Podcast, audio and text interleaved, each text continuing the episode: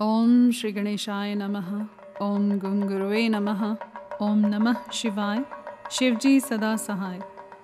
वायव्य संहिता, उत्तरखंड, अध्याय 16 समय, संस्कार या समयाचार की दीक्षा की विधि। उपमन्यु जी कहते हैं, यदुनंदन नाना प्रकार के दोषों से रहित, शुद्ध स्थान और पवित्र दिन में गुरु पहले शिष्य का समय नामक संस्कार करे। गंध, वर्ण और रस आदि से विधि पूर्वक भूमि की परीक्षा करके वास्तु शास्त्र में बताई हुई पद्धति से वहाँ मंडप का निर्माण करें।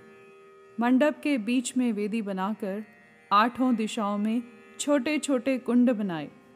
फिर ईशान कोण में या पश्चिम दिशा में प्रधान कुंड का निर्माण करें। एक ही प्रधान कुंड बनाकर चंदोवा, ध्वज तथा अनेक प्रकार की बहुसंख्यक मालाओं से उसको सजाएँ। तत्पश्चात वेदी के मध्य भाग में शुभ लक्षणों से युक्त मंडल बनाएँ लाल रंग के सुवर्ण आदि के चूर्ण से वह मंडल बनाना चाहिए। मंडल ऐसा हो कि उसमें ईश्वर का आवाहन किया जा सके।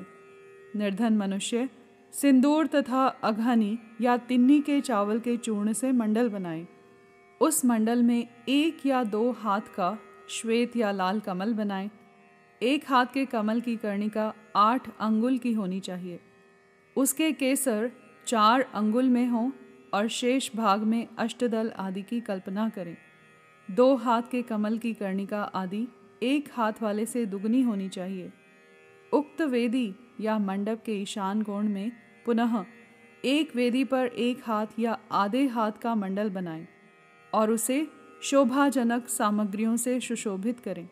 तत्पश्चात धान, चावल, सरसों, तिल, फूल और कुशा से उस मंडल को आच्छादित करके उसके ऊपर शुभ लक्षण से युक्त शिव कलश की स्थापना करें वह कलश सोना, चांदी, तांबा अथवा मिट्टी का होना चाहिए उस पर गंध, पुष्प, अक्षत, कुश और दुर्वांकुर रखे जाएँ।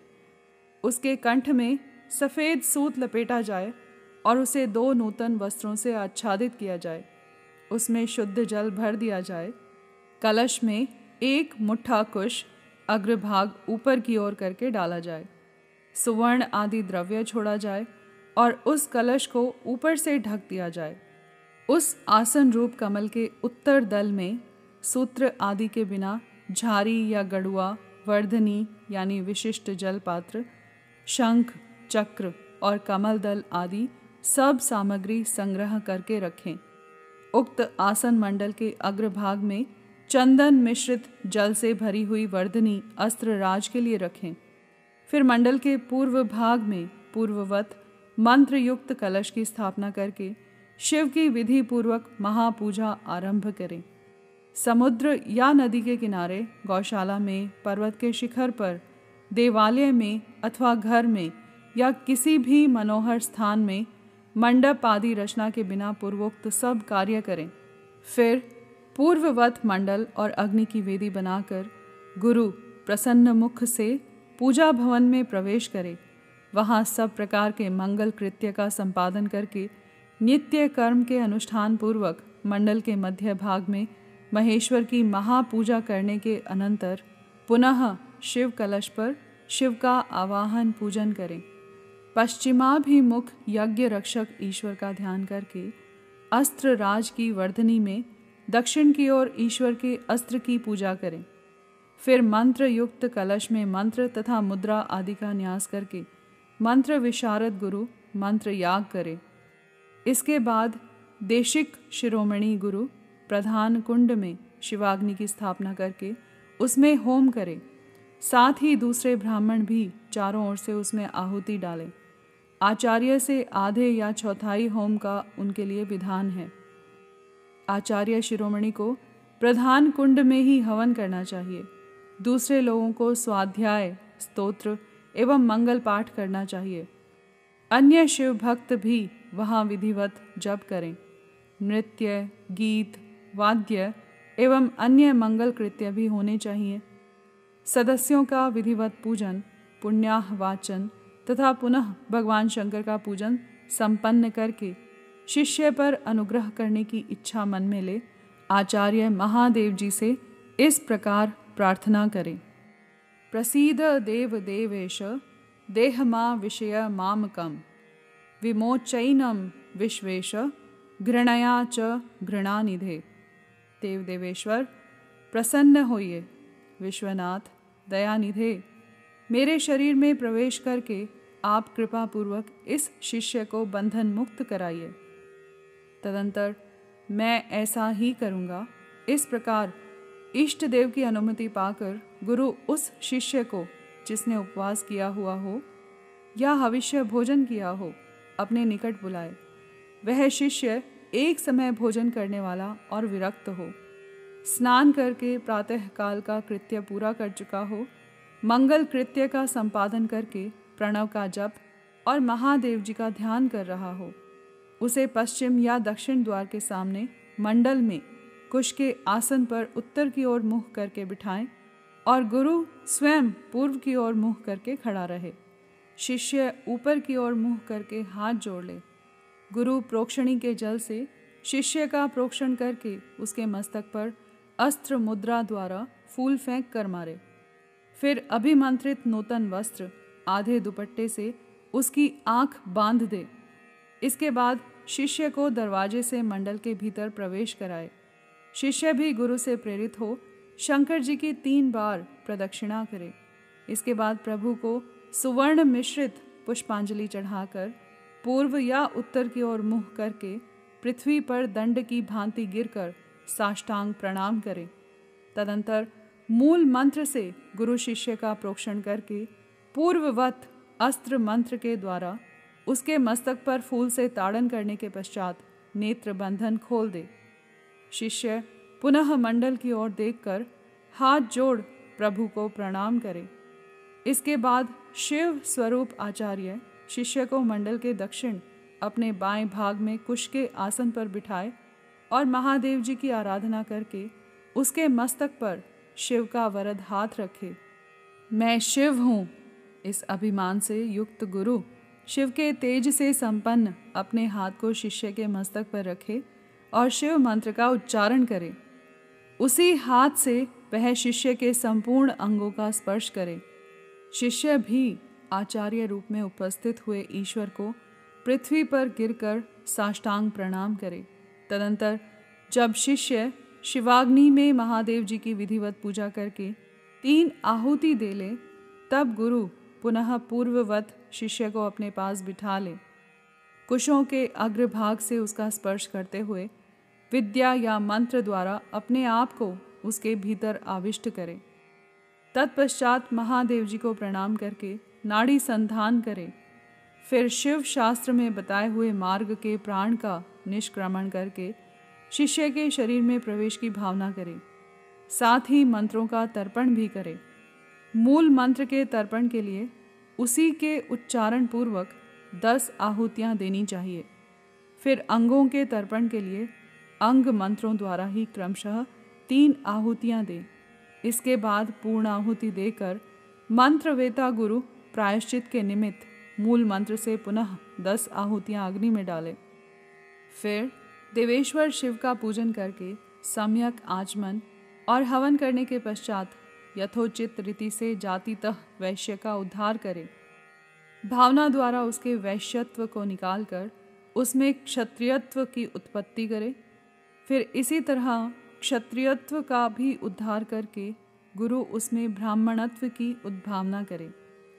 इसी प्रणाली से जातितः क्षत्रिय का भी उद्धार करके ब्राह्मण बनाए। फिर उन दोनों शिष्यों में रुद्रत्व की उत्पत्ति करें। जो जाति से ही ब्राह्मण हैं, उस शिष्य में केवल रुद्रत्व की ही स्थापना करें। फिर शिष्य का प्रोक्षण और ताड़न करके उसके आग की चिंगारियों के समान प्रकाशमान शिव स्वरूप आत्मा को अपने आत्मा में स्थित होने की भावना करें। तदंतर पूर्वोक्त नाड़ी से गुरु मंत्रोच्चारण पूर्वक वायु का रेचन, यानी निःसारण करें। वायु का निःसारण करके उस नाड़ी के द्वारा ही शिष्य के हृदय में वह स्वयं प्रवेश करे। प्रवेश करके उसके चैतन्य का नील बिंदु के समान चिंतन करे।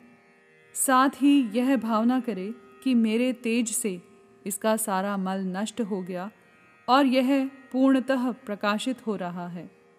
इसके बाद उस जीव चैतन्य को लेकर नाड़ी से संहार मुद्रा एवं पूरक प्राणायाम द्वारा अपने आत्मा से एकीभूत करने के लिए उसमें निविष्ट करें।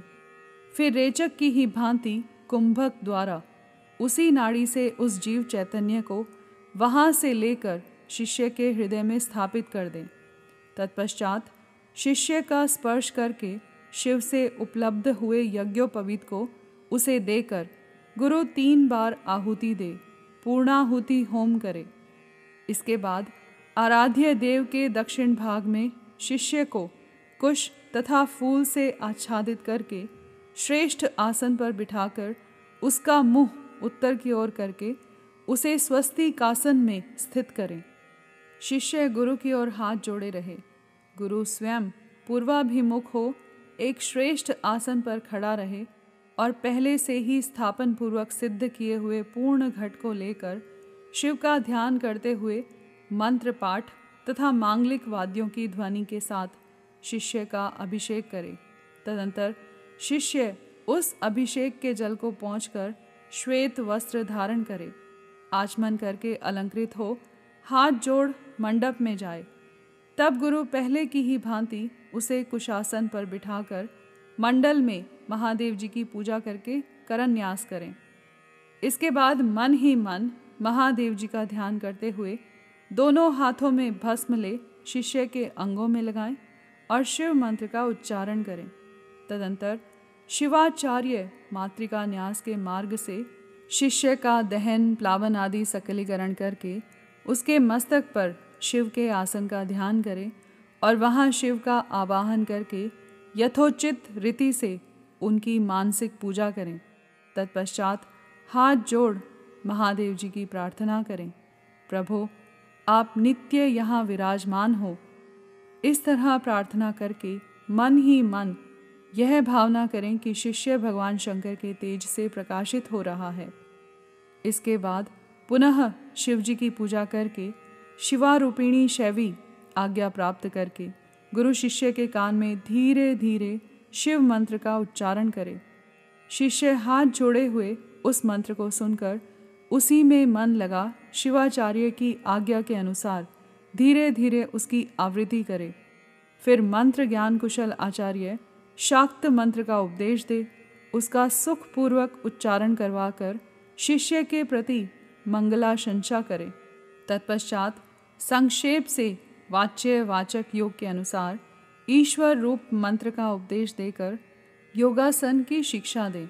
तदंतर शिष्य गुरु की आज्ञा से शिव, अग्नि तथा गुरु के समीप भक्ति भाव से प्रतिज्ञा पूर्वक निम्नांकित रूप से दीक्षा वाक्य का उच्चारण करें।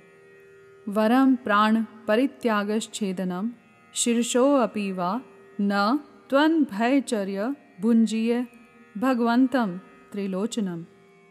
मेरे लिए प्राणों का परित्याग कर देना अच्छा होगा अथवा सिर कटा देना भी अच्छा होगा। किंतु मैं भगवान त्रिलोचन की पूजा किए बिना कभी भोजन नहीं कर सकता। जब तक मोह दूर न हो, तब तक वह भगवान शिव में ही निष्ठा रखकर उन्हीं के आश्रित हो नियम पूर्वक उन्हीं की आराधना करता रहे। फिर भगवान शिव ही उसे योग क्षेम प्रदान करते हैं। ऐसा करने से उस शिष्य का नाम समय होगा। उसे शिव आश्रम में रहने का अधिकार भी प्राप्त होगा। वहाँ रहने वाले शिष्य को गुरु की आज्ञा का पालन करते हुए सदा उनके वश में रहना चाहिए। इसके बाद गुरु करन्यास करके अपने हाथ से भस्म लेकर मूल मंत्र का उच्चारण करते हुए उस भस्म तथा रुद्राक्ष को अभिमंत्रित करके शिष्य के हाथ में दे दे। साथ ही महादेव जी की प्रतिमा अथवा उनका गूढ़ शरीर लिंग और यथासंभव पूजा, होम, जप एवं ध्यान के साधन भी दे। फिर वह शिष्य भी शिवाचार्य से प्राप्त हुई उन वस्तुओं को उन्हीं की आज्ञा से बड़े आदर के साथ ग्रहण करे। उनकी आज्ञा का उल्लंघन न करे। आचार्य से प्राप्त हुई सारी वस्तुओं को भक्ति भाव से सिर पर रख कर ले जाए और उनकी रक्षा करे। अपनी रुचि के अनुसार मठ में या घर में शंकर जी की पूजा करता रहे। इसके बाद गुरु भक्ति श्रद्धा और बुद्धि के अनुसार शिष्य को शिवाचार्य की शिक्षा दें। शिवाचार्य ने समयाचार के विषय में जो कुछ कहा हो, जो आज्ञा दी हो तथा और भी जो कुछ बातें बताई हो, उन सबको शिष्य, शिरोधार्य करे। गुरु के आदेश से ही वह शिवागम का ग्रहण, पठन और श्रवण करे। ना तो अपनी इच्छा से करे और ना दूसरे की प्रेरणा से ही। इस प्रकार मैंने संक्षेप से समयाख्य संस्कार, यानी समयाचार की दीक्षा का वर्णन किया है। यह मनुष्यों को साक्षात शिव धाम की प्राप्ति कराने के लिए सबसे उत्तम साधन है। यहाँ पर अध्याय सोलह समाप्त हुआ। कर्पूर गौरम करुणावतारम संसार सारम भुजगेंद्रहारम सदा वसन्तं हृदयारविन्दे भवं भवानी सहितं नमामि।